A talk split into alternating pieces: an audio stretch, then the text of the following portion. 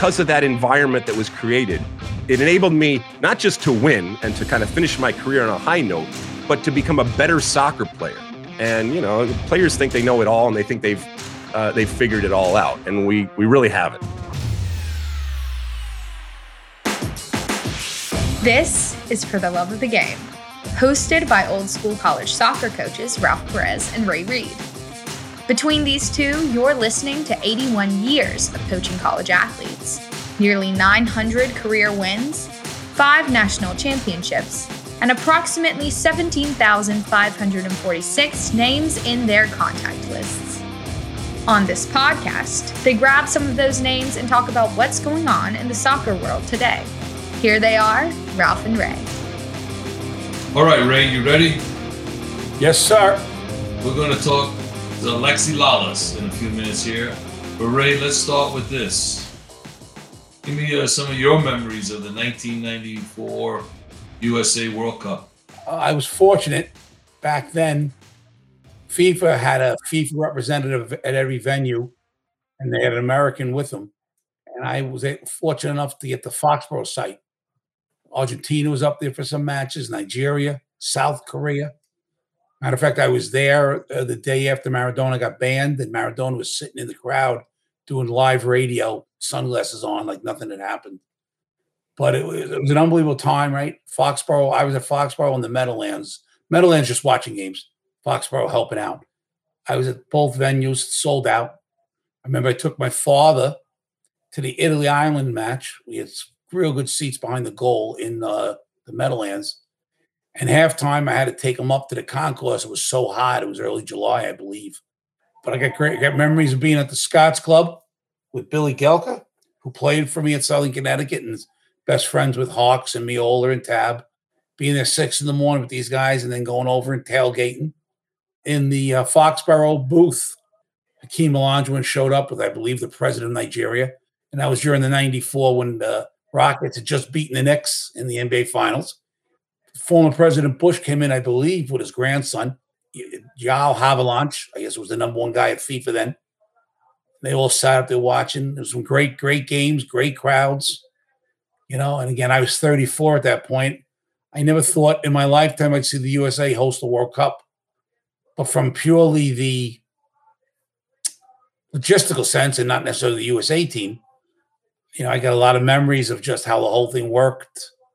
The games in Orlando in the heat. I believe Holland, maybe Italy, Holland played in Orlando in the heat.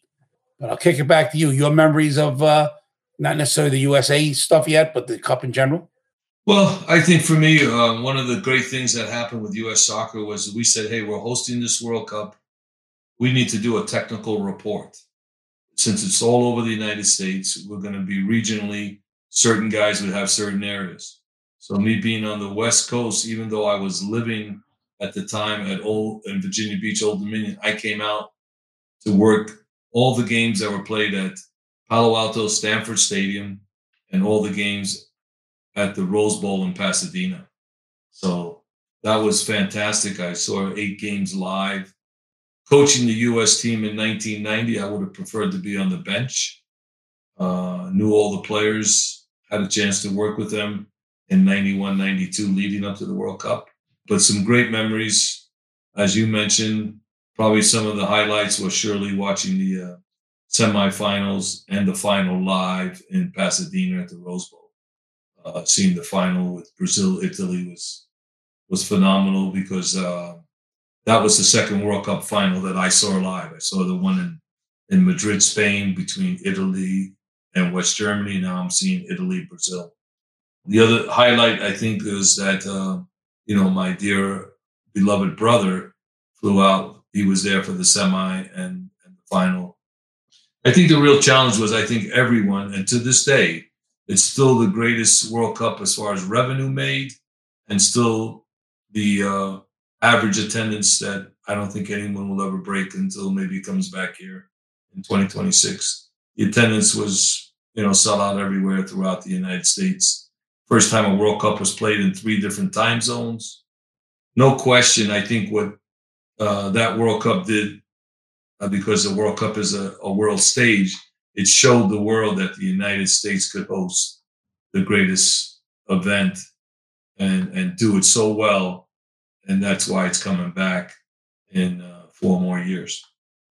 At the risk of being a bit self-serving, Ralph, what impact do you think qualifying the team in '90 and taking taking the team to Italy? How did that affect uh, the '94 Cup? Well, I think it was, you know, the game in, in November of 1989 was imperative to beat Trinidad Tobago there to get to the World Cup in Italia in Italy that 1990 because we knew we were hosting the 94 and to not have us in a World Cup and have that experience would have surely been difficult for the 94 team. Uh, and I think there's a lot of correlation to what we just experienced just a month ago with the, the team trying to qualify for Qatar. That this group of young players needs this World Cup to get the experience because we're hosting the next one and we're automatically in uh, in 2026. So when you're automatically qualified, you don't get those tough qualifying games. You don't get the opportunity to grow your players the way you need to grow them. And uh, so the 90 World Cup surely groomed and gave a good baptism to players like Tony Meola, John Harkes, Tab Ramos, you know, Paul Caligiuri, Marcelo Balboa, you know, and then what was added on after the 90 World Cup uh, surely made us stronger and better with Earnie Stewart and the Thomas Dooley becoming citizens. And, uh, you know, we had a really good pool of players there. But I, as we heard from Alexi, you know, that, you know, the, the 92 Olympic team that Lothar Osiander coached, the influx of players like Cobi Jones and Alexi Lalas and Claudio Reyna uh, surely added to Bora's team in, in 94. So I think clearly when you can carry over players and have World Cup experience, it, it's a big thing and it's and it's it's massive because there's nothing better in the game to have the experience of being there before and then doing it again. You you just touched on this. The fact that you qualified for 90 and then we were in as the host in 94 and now we've qualified for 22. We're in as the host in 26. Let's assume Greg Berhalter still has the position, which we hope he does. How does Greg Berhalter go about preparing these guys in 24, 25, not having to play Mexico in Mexico or in elimination games? So how? Obviously, they can set up friendly games, but how difficult a task is that to try to simulate that type of pressure? Well, I think anybody that gets an automatic pass uh, or by being the host nation, they, they always say that that's a little bit of a detriment that you don't have those games and and really test the players in, in a real true competitive environment. But I think uh, the players will get better because of the age and experience and where they all are playing presently, whether it's MLS or abroad. Uh, but secondly, I think the maturation of those players will make a big difference in four years' time because they'll be more in their prime and and then in their beginning of their careers. And I think the other factor is that you'll you'll have Gold Cups to try to win again. You'll have those kind of competitions that you play for your club teams, whether it's Champions League uh, or Concacaf Champions League, and and then maybe you know they themselves. Uh, having little mini tournaments and so forth. I saw that yesterday, for example, they announced that the U.S. team, in preparation for uh, Qatar in November, they got they're going to play Uruguay, who's going to the World Cup. So they'll have some series of games, and I think you know sometimes you just got to take your team and go play, you know, abroad and and take them to tough places to play and play big nations. Well, there's so many guys right now playing for Champion League's club but you're right. That over the next three years after Qatar, that pressure alone should should increase the individual individual development of the guys. You know what I remember? I remember in '94. I remember in the Colombia game, Tab running wild on the flank, just creating stuff. So Tab was very good in the Colombia match. I remember watching Harkes and Tony, Alexi, obviously, and really for me as a young coach, young person, then I was a little bit in awe that, you know what, we had bridged the gap. And never did I, when I played in Long Island in the 60s and 70s, did I ever think, you know, we would host a cup in 94 and be competitive. And we were.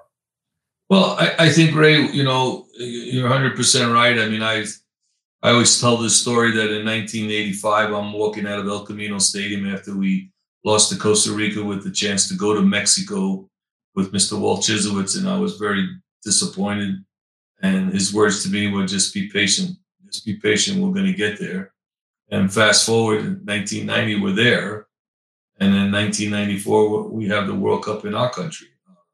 So I think that what's what's transpired uh, for soccer, everybody, meaning players, coaches, referees, administrators, in the last 30 plus years has been fantastic with the growth of the game at every level.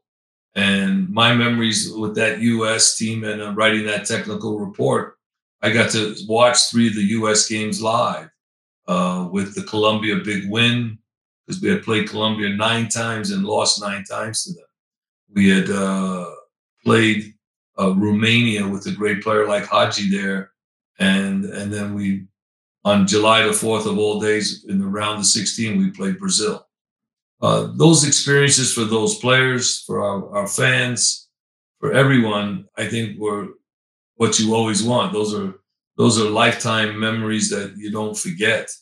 You know, and speaking to a lot of those players on that team, they really remember that moment more than anything else, as we heard all the time. That you know they last for you. That makes such an impression that it's the best. I mean, let's face it, to coach or play or referee in a World Cup is fantastic. And when you're wearing the U.S. colors and you're hearing the anthem and you know you're representing the whole country, I don't think there's anything better in, in my lifetime that I've ever experienced. And I know the players all feel the same way.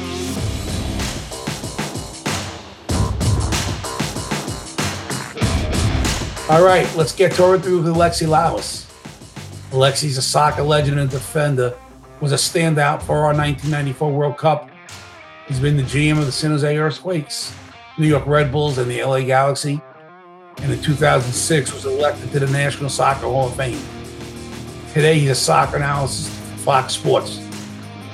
Okay, Alexi, he came into the national spotlight with the 94 Cup. What do you remember most from, from that, that time with the national team and, and the preparation?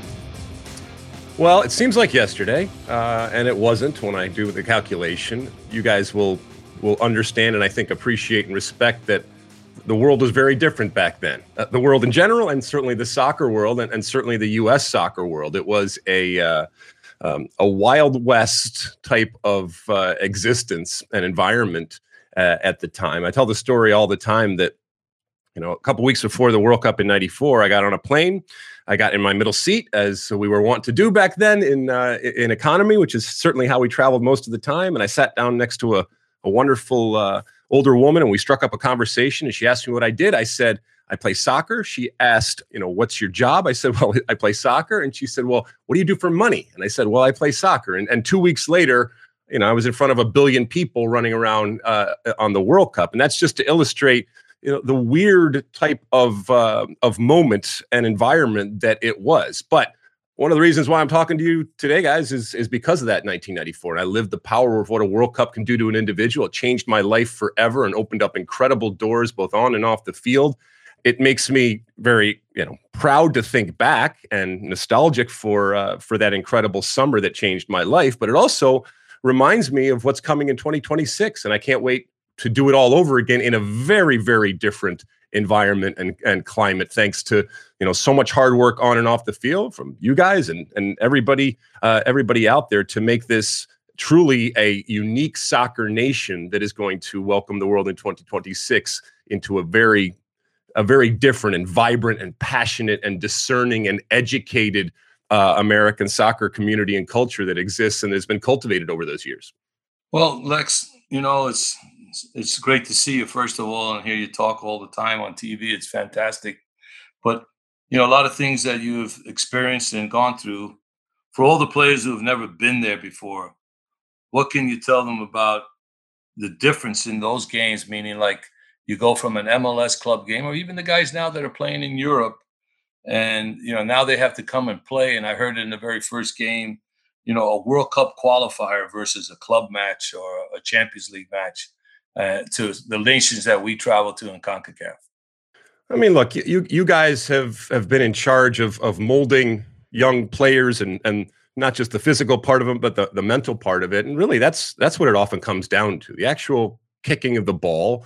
You either either got it or you don't and there's there's you know a limited you know ability and, and there's a ceiling but when it comes to processing the you know the the mental challenges out there and being adaptable and i think if if one thing the last couple of years has taught us it's the ability to be adaptable and flexible and you know the ones that have really kind of succeeded are the ones that can very very quickly suss out a situation recognize what it is what it isn't and adapt their game to that. And so whether it's playing in the craziness of CONCACAF or playing in Champions League or playing in a World Cup, they all have different types of mental challenges. And I, I think for me, it was about getting over the the awe factor. Because you know, I grew up at a time where I didn't see soccer in general. Yeah, certainly didn't have it the way that we have it on a steady diet and stream that, the, that you know the young people have today.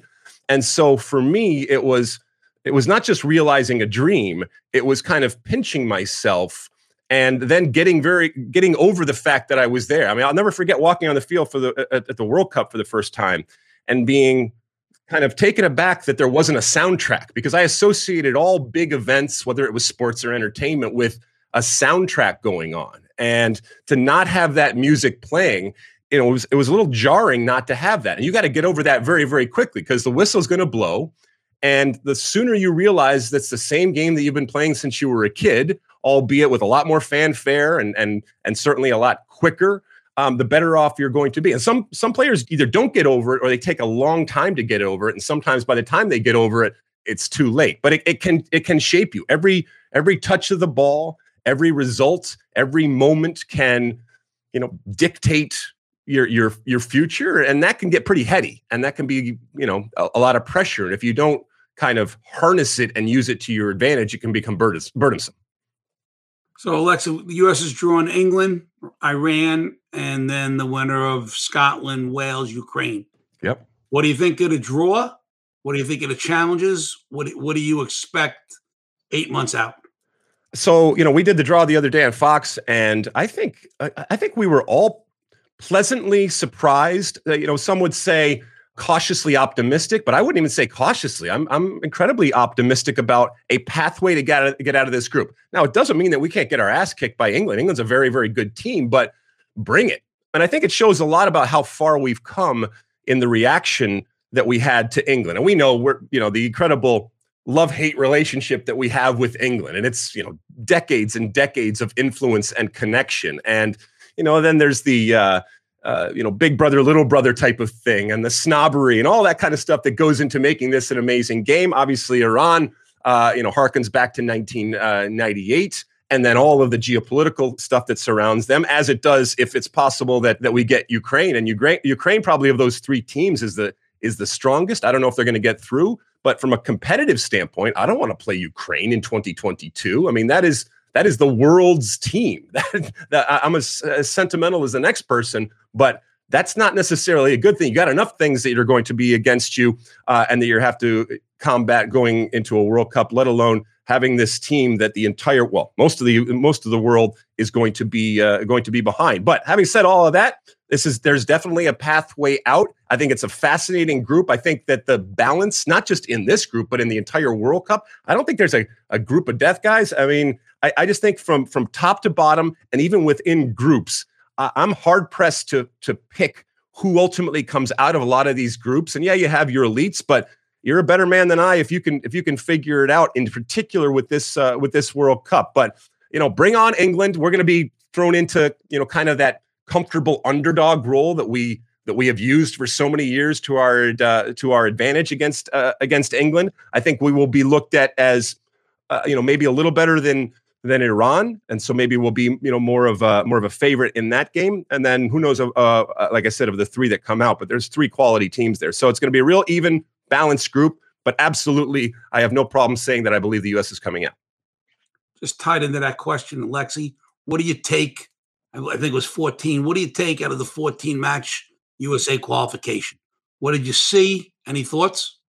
You know, from my perspective, I thought I thought you saw a team that uh, that continued to mature and grow, and that's kind of obvious because they're so young and inexperienced. That was going to happen, and we saw it happen in real time.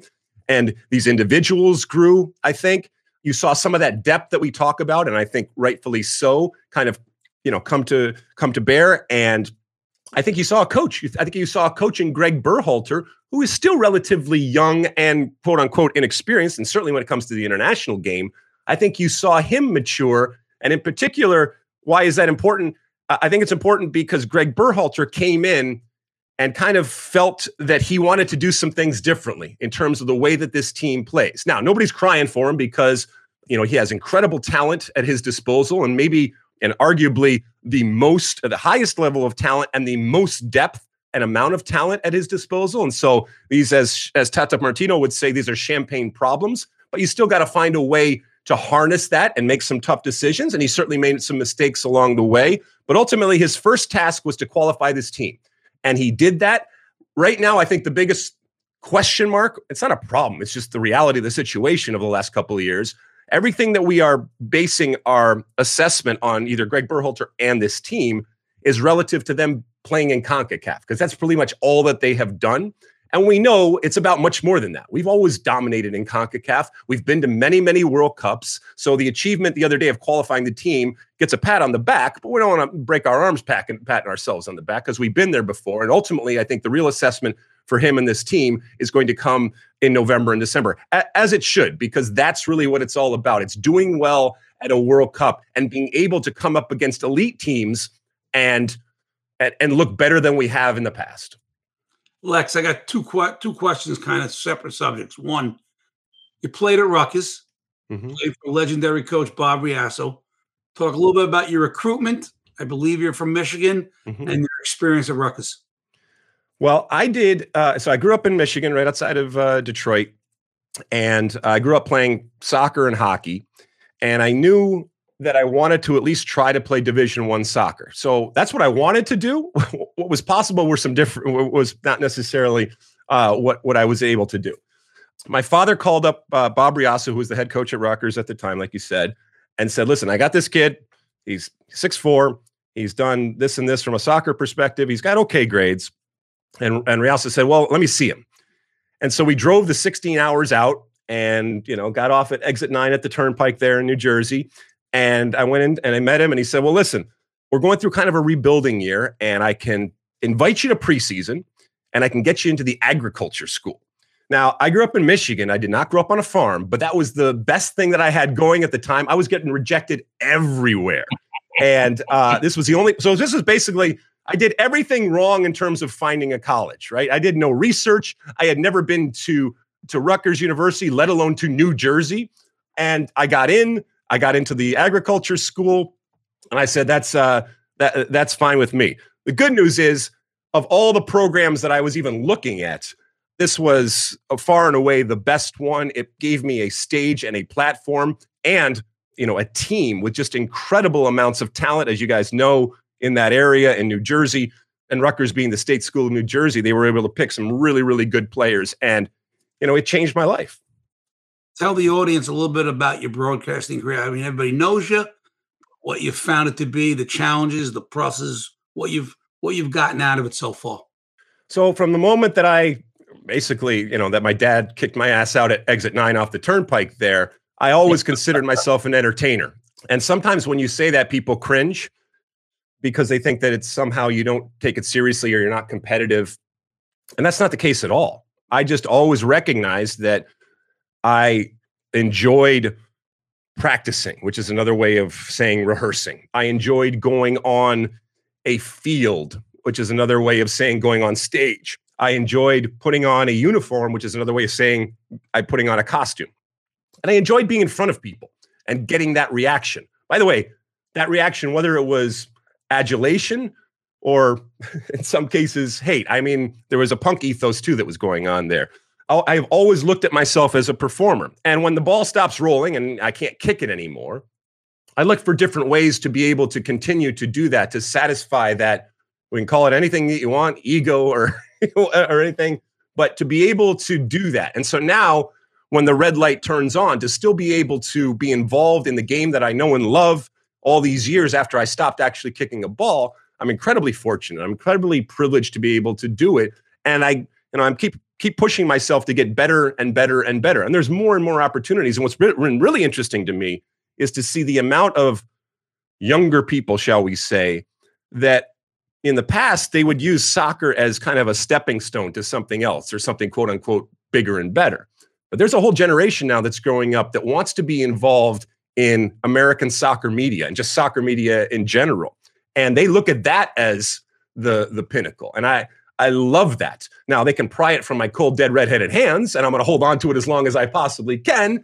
But they're coming, and I and I love that they are uh, that they are coming. I still got a lot to learn. I still make plenty of mistakes, but I love I love what I do. I love the entertainment aspect of it, uh, and I love the fact that we can foster debate and discussion. You don't have to agree with me, but I don't think our game has enough platforms where we talk about the game in different ways, obviously civilly and respectfully, but also with an understanding that it can be incredible entertainment. And the things that we talk about when we're you know at the bar or at the at the kitchen table or you know out with buddies or something like that that can be incredibly interesting. It can be incredibly entertaining. And from a soccer perspective it's something that every sport needs including soccer. So it can help with the growth of the game.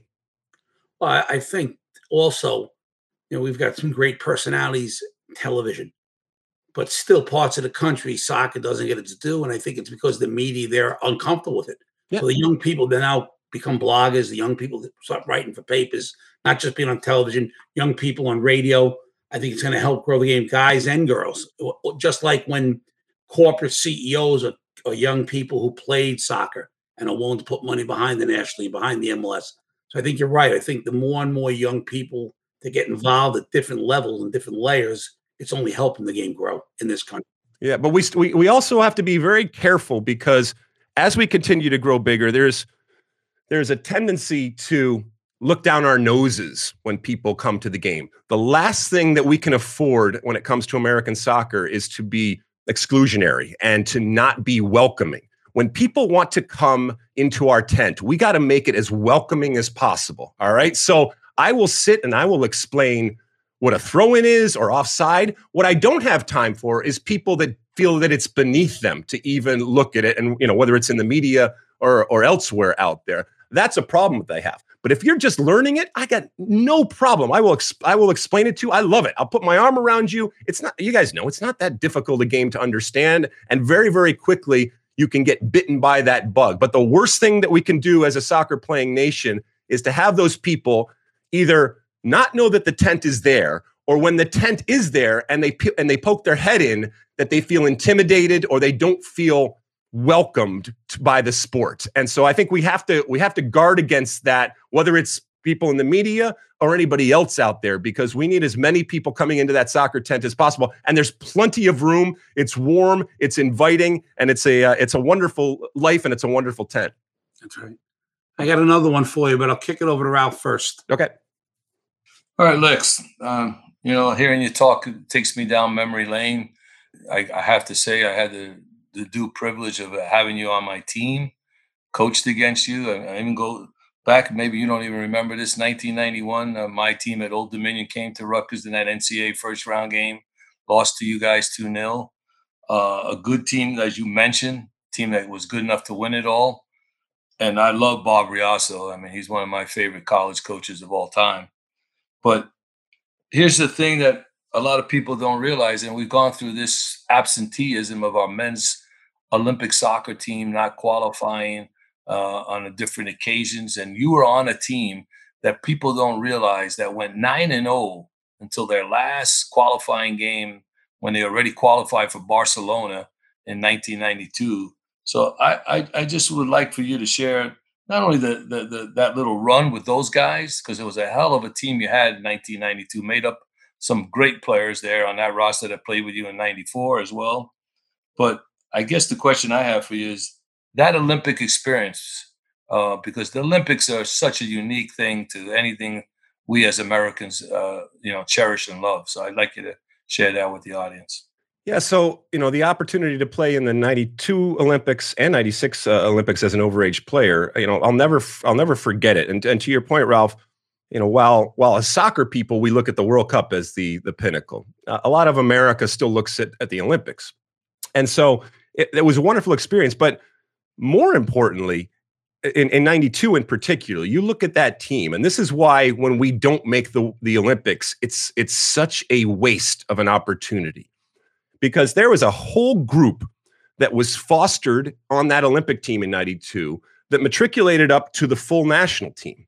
And guys that either like myself starred in that 94 uh, World Cup or continued on with the world uh, with the national team through the years and ended up starring. I mean, you got uh, you know, I mean, you just, the list goes on and on. So myself, Cobi Jones, Brad Friedel, Mike Lapper, Joe Max Moore, Kasey Keller was on that team and, and it just goes on and on and on. And that's, as you guys know, and when it comes to development, not everybody is going to make it every single step on the uh, on the vertical vertically integrated type of chain that you have over there.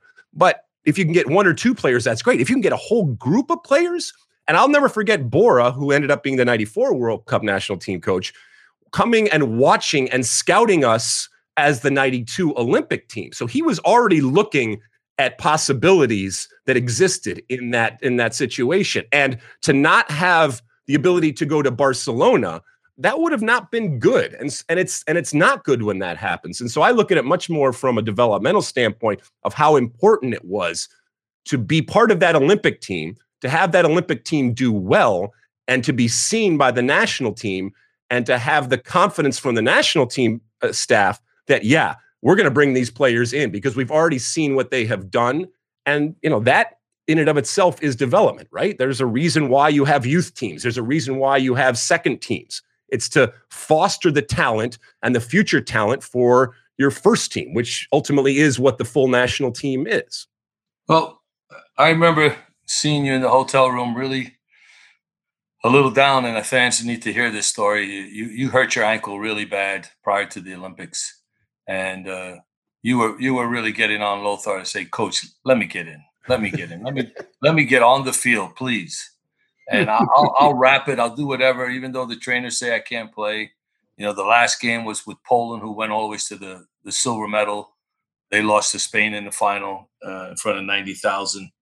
Just share that little story because I remember you strumming out your guitar when I walked by the room, and you said to me, "Coach, I'm going to get on this field somehow, some way. I'll I'm going to talk my way onto the pitch. Yeah, so I mean, you guys know how injuries can play havoc with your mind and your mental state as a player, right? And so I broke I broke my fifth metatarsal uh, a few weeks before the actual Olympics, and what it, what they ended up saying was, look, we're going to have to at some point do uh, you know put a screw in there, but for now, let's try to see if you can, if we can find a way for you to to at least walk and what we ended up doing was we spent thousands and thousands of Olympic dollars to come up with a cast that fit. It was my left foot that would fit over my foot and then into.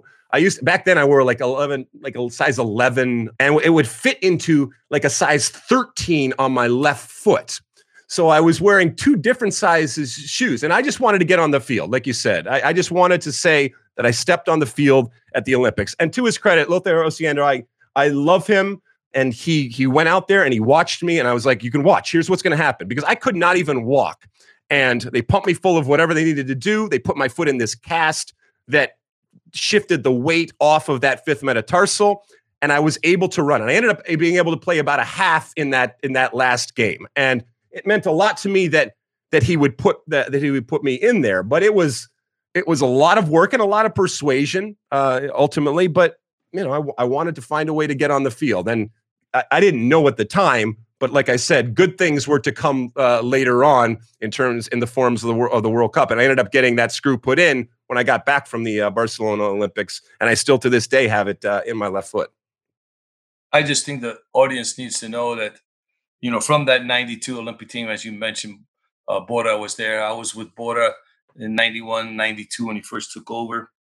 And, you know, obviously the saying then was, you know, college guys really aren't the farm system. And, you know, we got to find a better way. But the, when I look at this group, Lalas, Friedel, Cobi Jones, Lapper, Max Moore, Reyna, Chris Henderson, Manny Lagos, Mike Burns, Curt Onalfo, Troy Dayak, Cam Rast, Steve Snow, Dante Washington, Erik Imler. I mean, a group of guys that are involved in the game at different capacities, guys that have served the game. Some, as you mentioned, some guys that moved from the 92 Olympic team with you to the 94 World Cup team. So it, it was a special group. And uh, that brings me to my next question because I think you work with three icons in our country as your coach. So I just want you to like a snippet of what you think of these guys. So let's just start with Lothar Osiander. Yeah, so Lothar, uh, you know, for for the first time, I, I started thinking about you know how I played as opposed to just playing off of feel. Started to thinking think more about patterns. I started to think more about he really instilled in me a you know a love and a respect and a belief for the proper long ball, not just in terms of uh, of where it goes, but how it's hit and understanding all of that kind of stuff. And we used to do patterns, and uh, you know, I would get that ball back, and you know, the switch would be on, and he would be talking about you need to be able to get that ball out of your foot in that first touch that sets up your next touch, and then obviously have you know the technical ability to hit that thing 50 yards across the field.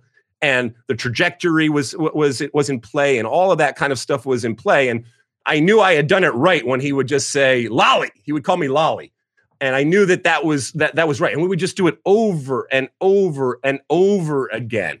And so there was the the X's and O's part that I loved and appreciated about uh, Lothar, and then there was, as you guys know, it's it's it's not all about that. It's also about finding what motivates people and understanding your players. And so, you know, he would make a comment uh, in a good natured way about my hair or something like that, or you know, the guitar playing that I was doing or something like that. And while on the surface that's an innocuous kind of throwaway type of interaction. But all of that comes into play in terms of the relationship and the dynamic that you have with the coach. All of it matters, even though you might not think it matters in terms of what you do on the field.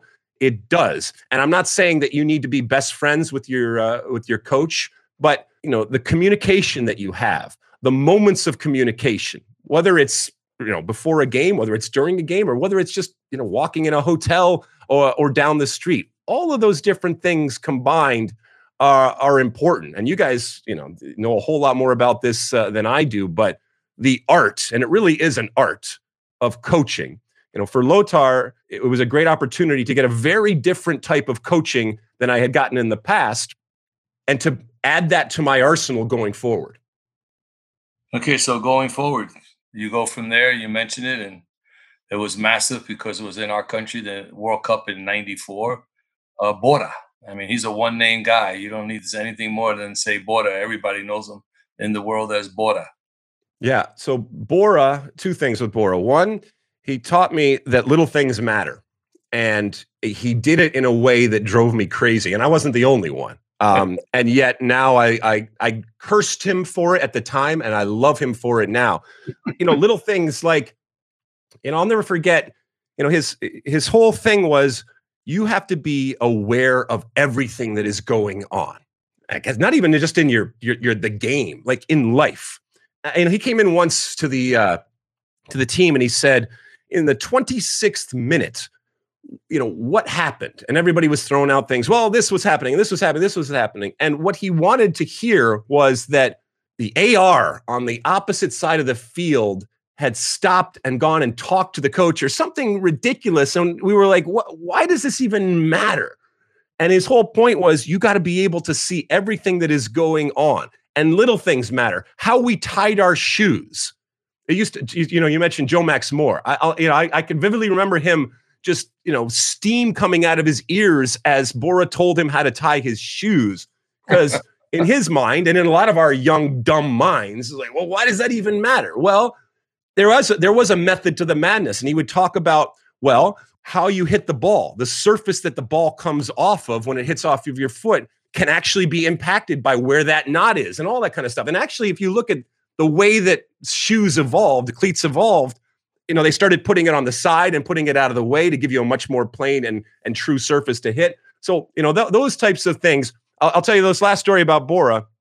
Bora was always testing you and how you were going to react constantly asking you questions, constantly poking and needling you.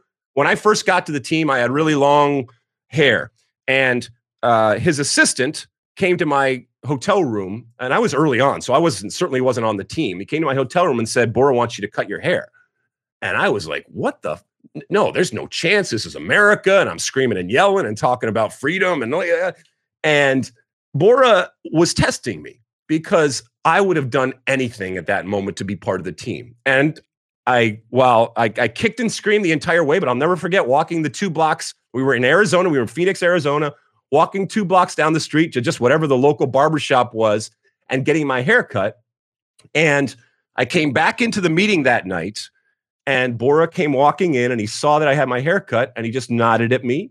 And from that day on, and that was still, you know, a year and a half before the World Cup, he never said another word about my hair because that was a test and I had passed that test. And I proved to him that I would have done anything. It might be a completely different test for somebody else. Okay, the last coach and a, and a very good friend of mine, and we coached together with the Galaxy, and he was also an assistant on that World Cup team in '94, the late Sigi Schmid. Yeah, I mean, Sigi, as you know, was this incredibly interesting personality and a you know at times an incredibly fiery and emotional type of man and yet at other times an incredibly stoic and laser focused type of man. And ultimately uh, you know at that point let's see i had uh, i had played in kansas city and i'll never forget going into you know another uh, coach that i had bob gansler's office and and telling him look bob I've been burning it at both ends now for a number of years. This would have been in 1999.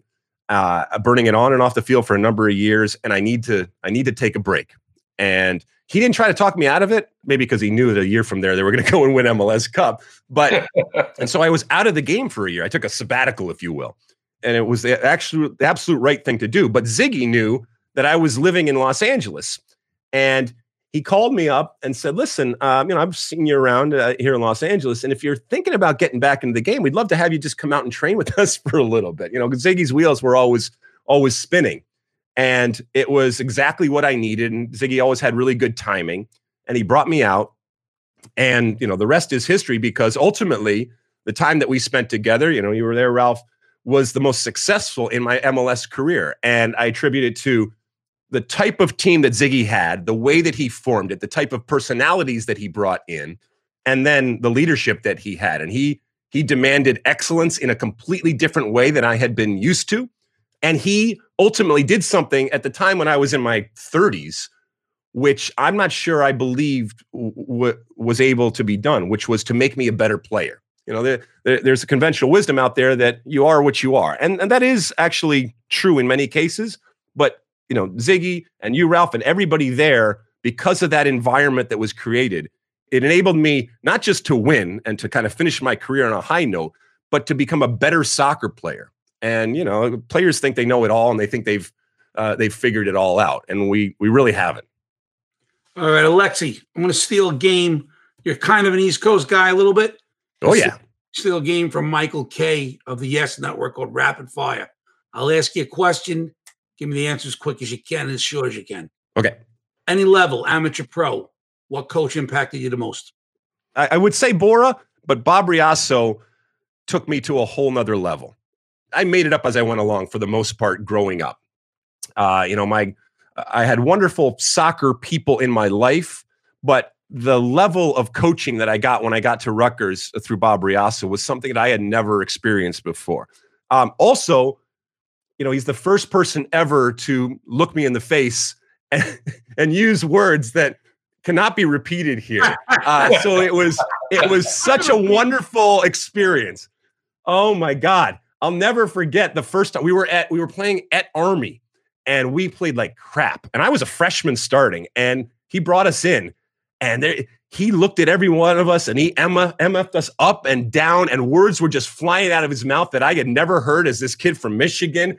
And he it spits flying out of his mouth, and he scared the living you know what out of each and every one of us. We went back on, out on that field. There was no chance we were losing that game. So it was a whole nother level of of leadership. And really, it it it turned me into, you know, I don't know, as corny as it may sound, it turned me into a man very, very quickly, as did being in New Jersey and obviously being at Rutgers.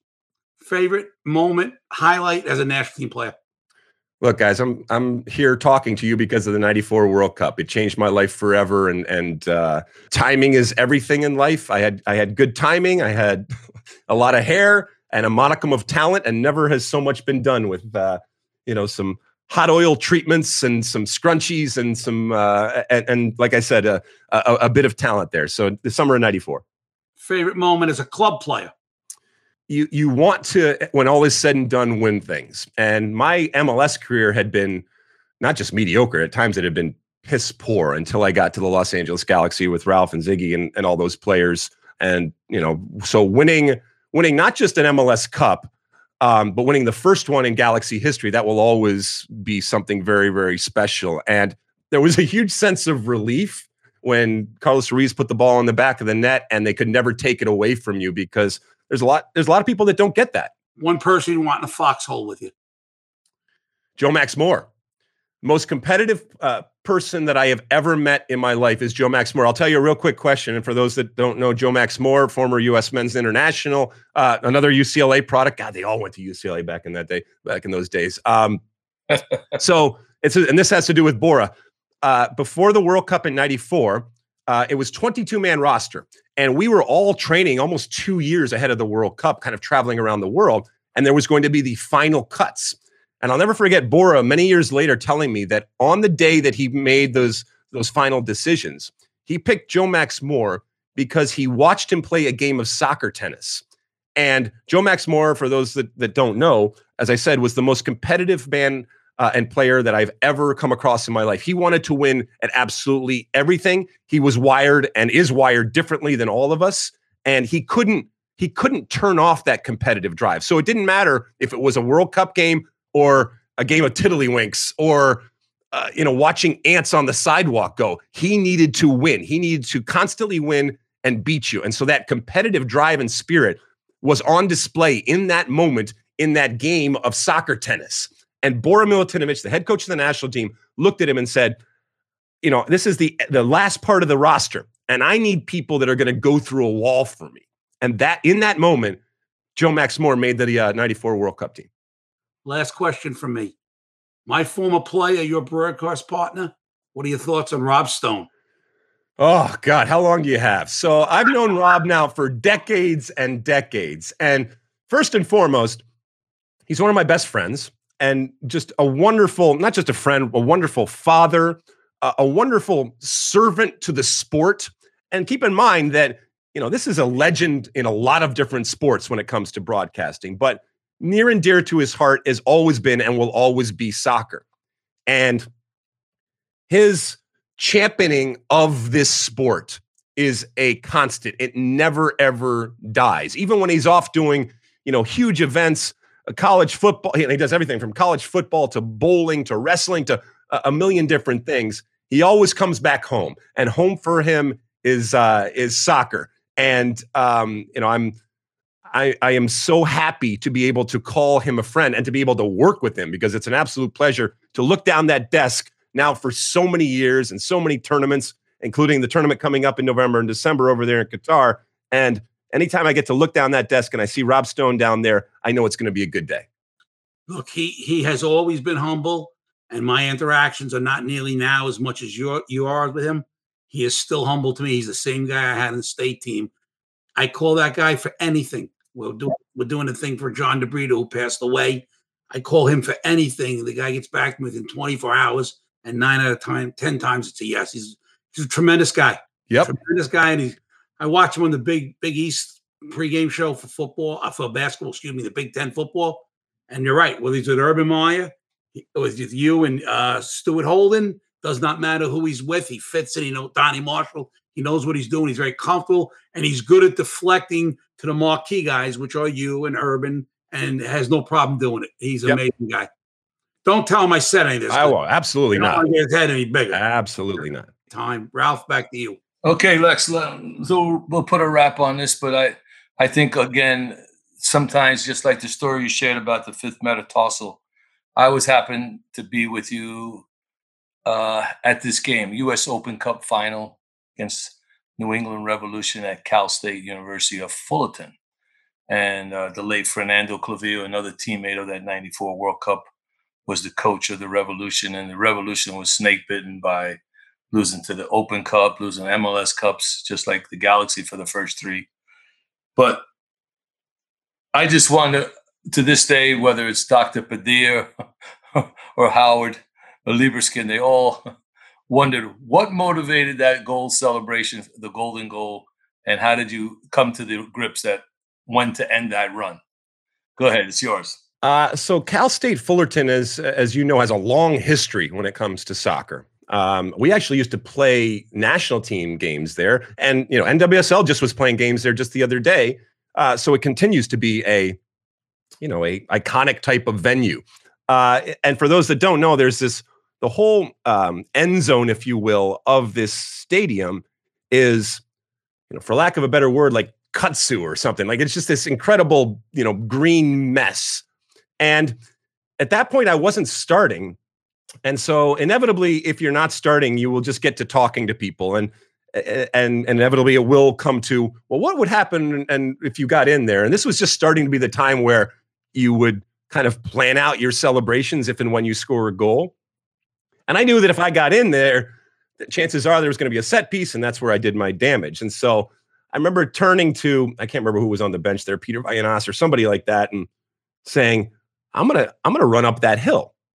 Now I had never been to that hill, I had never seen it, and as is often the case, uh, you know, your your eyes tell you something, and the reality might be something differently. So anyway, I get on the field, I score a goal, and I start running and I gotta I gotta play this thing out now because I've I've talked about it.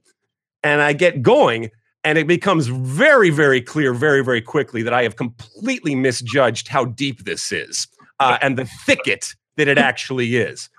And even being six foot four, and you can actually see it on the tape, I start high stepping just to try to get over some of this, uh, you know, brackage and stuff like that. And I get about halfway up the hill and I said, "Well, this is this is as far as I'm going to get." And that's when I stopped my celebration. But I'll tell you what, to this day, I still get people that ask me about that and come up and and talk to me about that. If everybody that asked me about that goal was actually at the game, then there would have been like 60,000 people there. So it's a, it's a it's a cool it's a cool moment and people still, you know, it kind of uh, has taken on a, a you know, a, a greater, you know, folklorish type of meaning out there. But yeah, it was a it was it was a it was a good day. You know, put that put that ball in the box where I can get it, and oftentimes good things happen.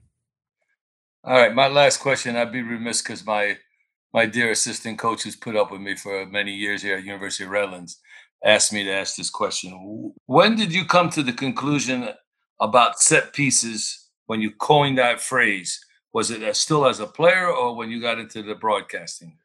Well, I mean, as a player, I I knew how important they were. And you know, as a as a defender, your your moments to shine often are obscured. You know, we we can appreciate them and we can respect them, but it's not going to make you know the, the nightly news. so I knew, and you know, it started at at an early age that when that ball came in the box, especially when it came to uh, you know balls in the air, that I could do some damage and I could in that moment have that moment. And so, from a soccer playing perspective, I always valued them and recognized the value of them. Um, and then when I got you know to broadcasting, it just it just became a thing. And it's not look as as you guys know, sometimes it can be the great equalizer. You can be getting your ass handed to, right? And yet you get that one set piece, and if you if you're organized and you have players that can put the ball consistently in an area and you have other players on the other side that can get their head to it it can it can be the decider and, and, it can be the decider at the highest level and at the lowest level and so i you know i started you know talking about set pieces and really kind of hammering home how important it is and you guys know from a uh, from a coaching perspective you know set pieces they are about execution as we all know they're about preparation and they are about turning on or turning off in that moment because it's the it's the one time in our sport where it starts to approximate our other American sports, right? Because it is a situation where it has been planned ahead of time. There's a stop and a start of it, and it happens, and either it goes off well uh, or it or it doesn't. And I know you have recirculation and all and all that kind of stuff, but I just I love that there is there is a method to this perceived madness that we see in front, and it can be such an important and monumental type uh, type of the game. And know, I just wanted to stress it. And so when I was on television, I just wanted to make a point of, hey, these are really, really important moments. And coaches spend a lot of time, and rightfully so. I mean, we even have set piece coaches now as part of staffs out there that specifically are there to talk to you know to to uh, to figure out set pieces. And by the way, a set piece isn't just a corner kick; it can be a free kick, obviously. It can be uh, a, a throw in. It can be all sorts of things out there. I mean, even for that matter, it can be a it can be a penalty kick. But where you're training on a moment in time where the game stops, which is which is so minimal in our beautiful in our beautiful game. And so I just wanted to you know, to constantly highlight it and and show it, and it's just become a thing. And you know, I'll walk down the street and people will yell set pieces at me.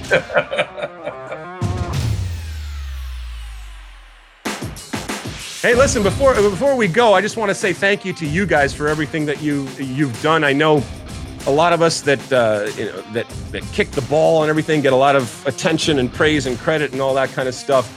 The amount of work and energy and resources and let's be honest, toil that has gone in for now multiple, multiple decades. It, deserves attention and it deserves praise. And it's you guys and it's and it's your colleagues. And so whether it's the college game or the professional game out there, just a kudos for everything that you're doing. And even if it's just, you know, a podcast or something like that, all of this matters. And it's all part of that tent that I was talking about. It's all part of this incredible American soccer family that we have that just gets getting bigger and bigger each and every year. And you know the pride that that I that I feel and the honor that I feel just hanging out with uh, with you guys, I can't overstate it. Alexi, thank you for all you've done for the game and all you continue to do. Thank you. Alexi, it's been a real pleasure to have you on, but more importantly, it was a real pleasure to say that I had the opportunity to coach you, and, and I'm really proud of what you did for the American game on the field and as well now in the broadcast booth. So continued success, my man. That's very kind of you. Thanks, guys. Thanks for listening for the love of the game. If you like this show, please give us a rating and a review. Share this with all the social medias and tell your friends. This podcast was produced by Earfluence, and I'm Ralph Perez. And I'm Ray Reid, and we'll talk to you again soon on For the Love of the Game.